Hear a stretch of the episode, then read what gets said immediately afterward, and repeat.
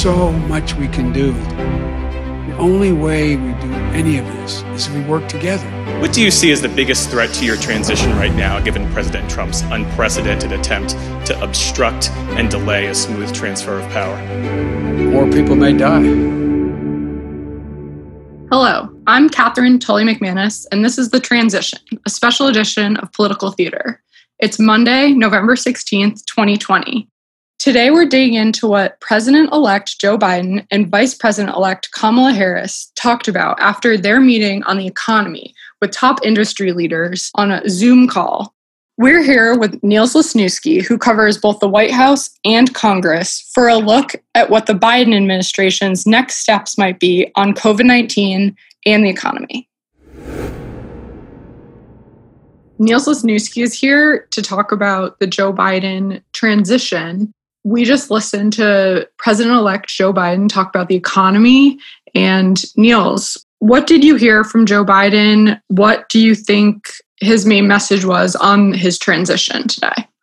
Well, today, uh, the president elect met with a group of chief executives uh, and labor leaders, uh, including Mary Barra, the head of General Motors, and a number of union leaders.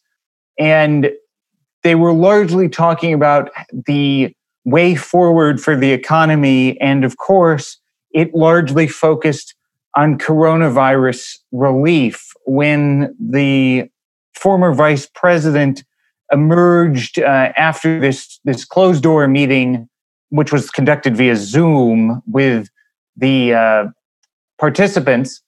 He had a strong message about the need to have more uh, economic relief, not only for small businesses through the Paycheck Protection Program, uh, more money for PPE, the personal protective equipment, more money for retail establishments and restaurants to be able to con- and construct barriers and take care of sort of physical infrastructure things, as well as more economic assistance for folks who uh, may uh, be unemployed or may have their unemployment running out. Did he signal any legislative goals regarding COVID relief that he would like to see on his desk or have the opportunity to sign in the early days? Well, what he wants to see, and it was also clear that that sort of Biden knows that he may not see this come to pass. But what he wants to see is he wants to see Donald Trump sign something like the HEROES Act, the big House passed uh, economic relief package uh, that the House Democrats, led by Speaker Pelosi, have put together. Now, we both know, uh, and most of our listeners know, that that is not really going anywhere in Mitch McConnell's Senate.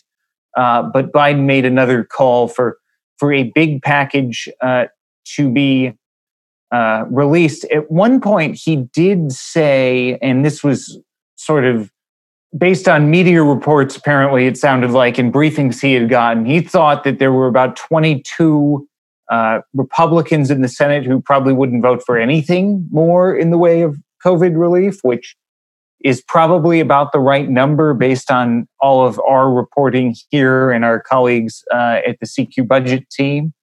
Uh, so that's not really a surprise, but it was nonetheless interesting uh, to hear uh, that from the president elect. That was one of a couple of times during today's uh, news conference in Wilmington, Delaware, where uh, he turned to Vice President elect Harris and referred to her as senator or colleague, to use the uh, terminology of someone who spent 36 years on the Senate floor um, and and said basically that that it's possible that the vice president elect uh, Kamala Harris knows more about what it may be going on uh, than than uh, he does at this point, and that led me to the the sort of observation, I suppose, that maybe if things get really tough during the lame duck, uh, that uh, Senator Harris may have to put back on her senator hat and return uh, to the Capitol building if there are any actual talks that happen.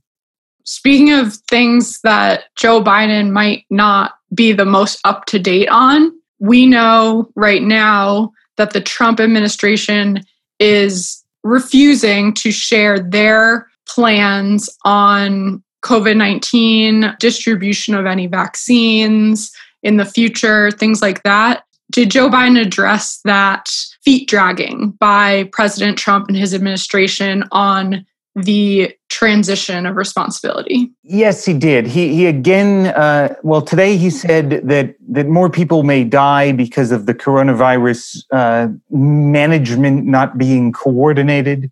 The other thing that he said uh, regarding the other question of top level intelligence briefings, there was again kind of a funny moment where he said well, I'm not getting intelligence briefings, but my colleague is on the intelligence committee and she's getting intelligence briefings. So we could actually be in another strange uh, place here where the reality of the situation right now is that the vice president elect has a better clearance level than the president elect does. And so um, I'm sure that once once things get authorized for for um, Joe Biden to get access to the top level sort of stuff that he had access to when he was vice president.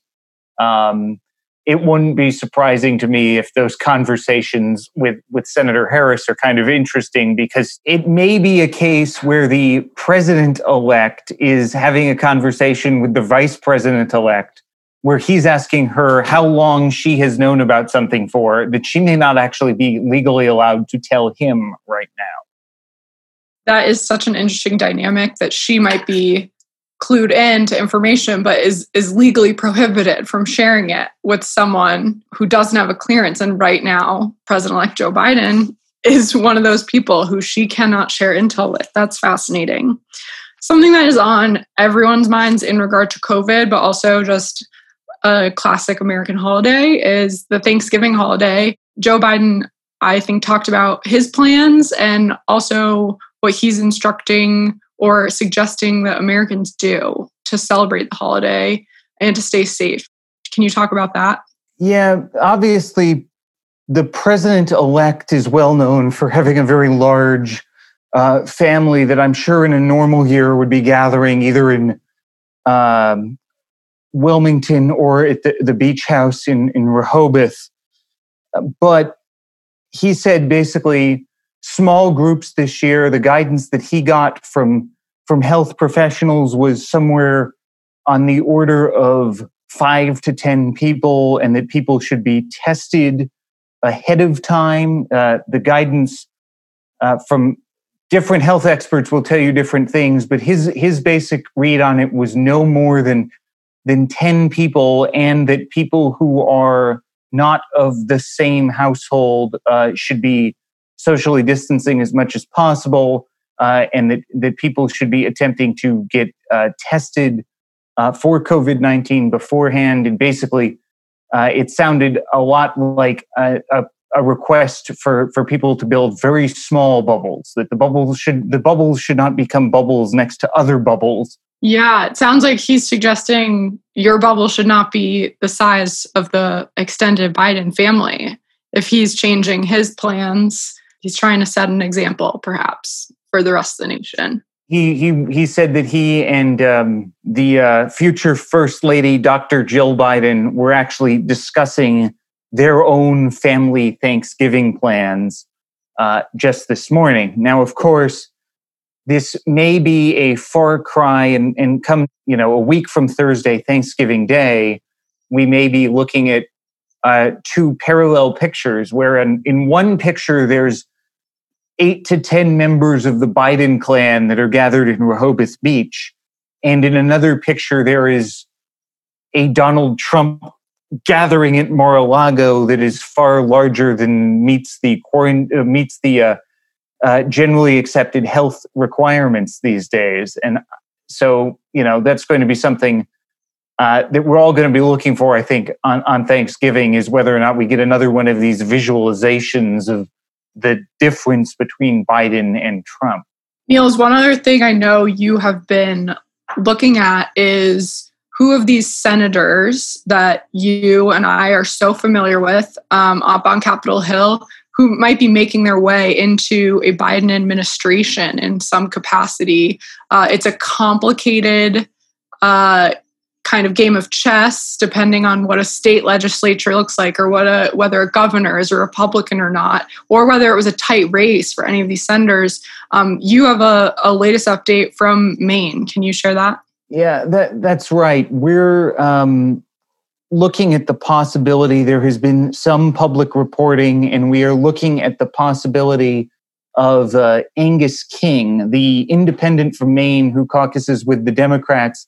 Uh, his name, at least, has been floated uh, both publicly and privately for the Director of National Intelligence, um, which is a key uh, administration post, sort of overseeing all of the uh, intelligence apparatus of the federal government.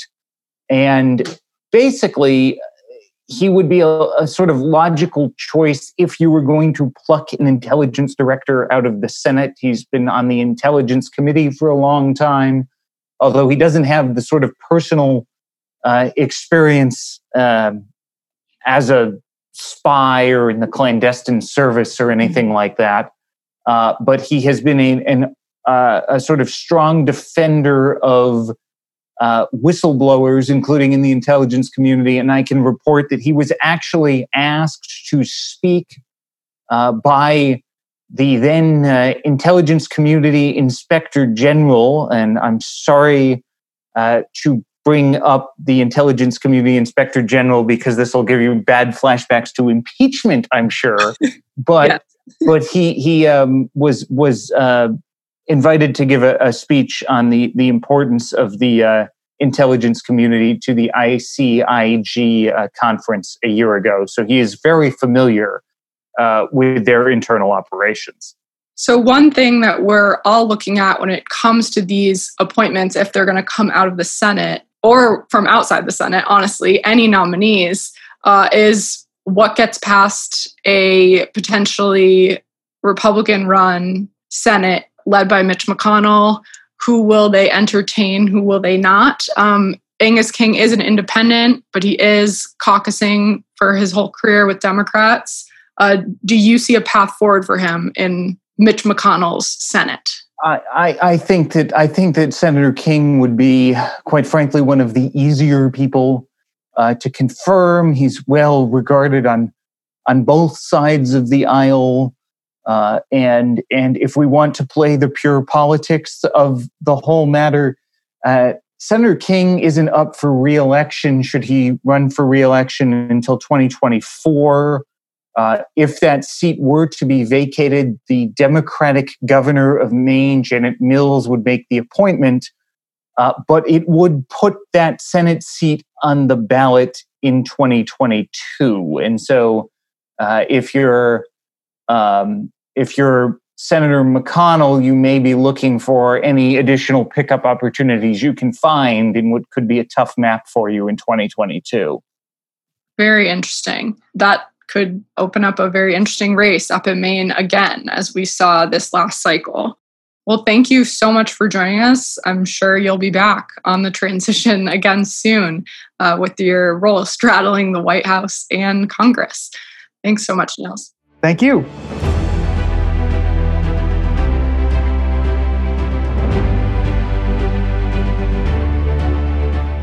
From all of us here at the CQ Roll Call Newsroom, thanks for listening and stay tuned for our next episode on Tuesday.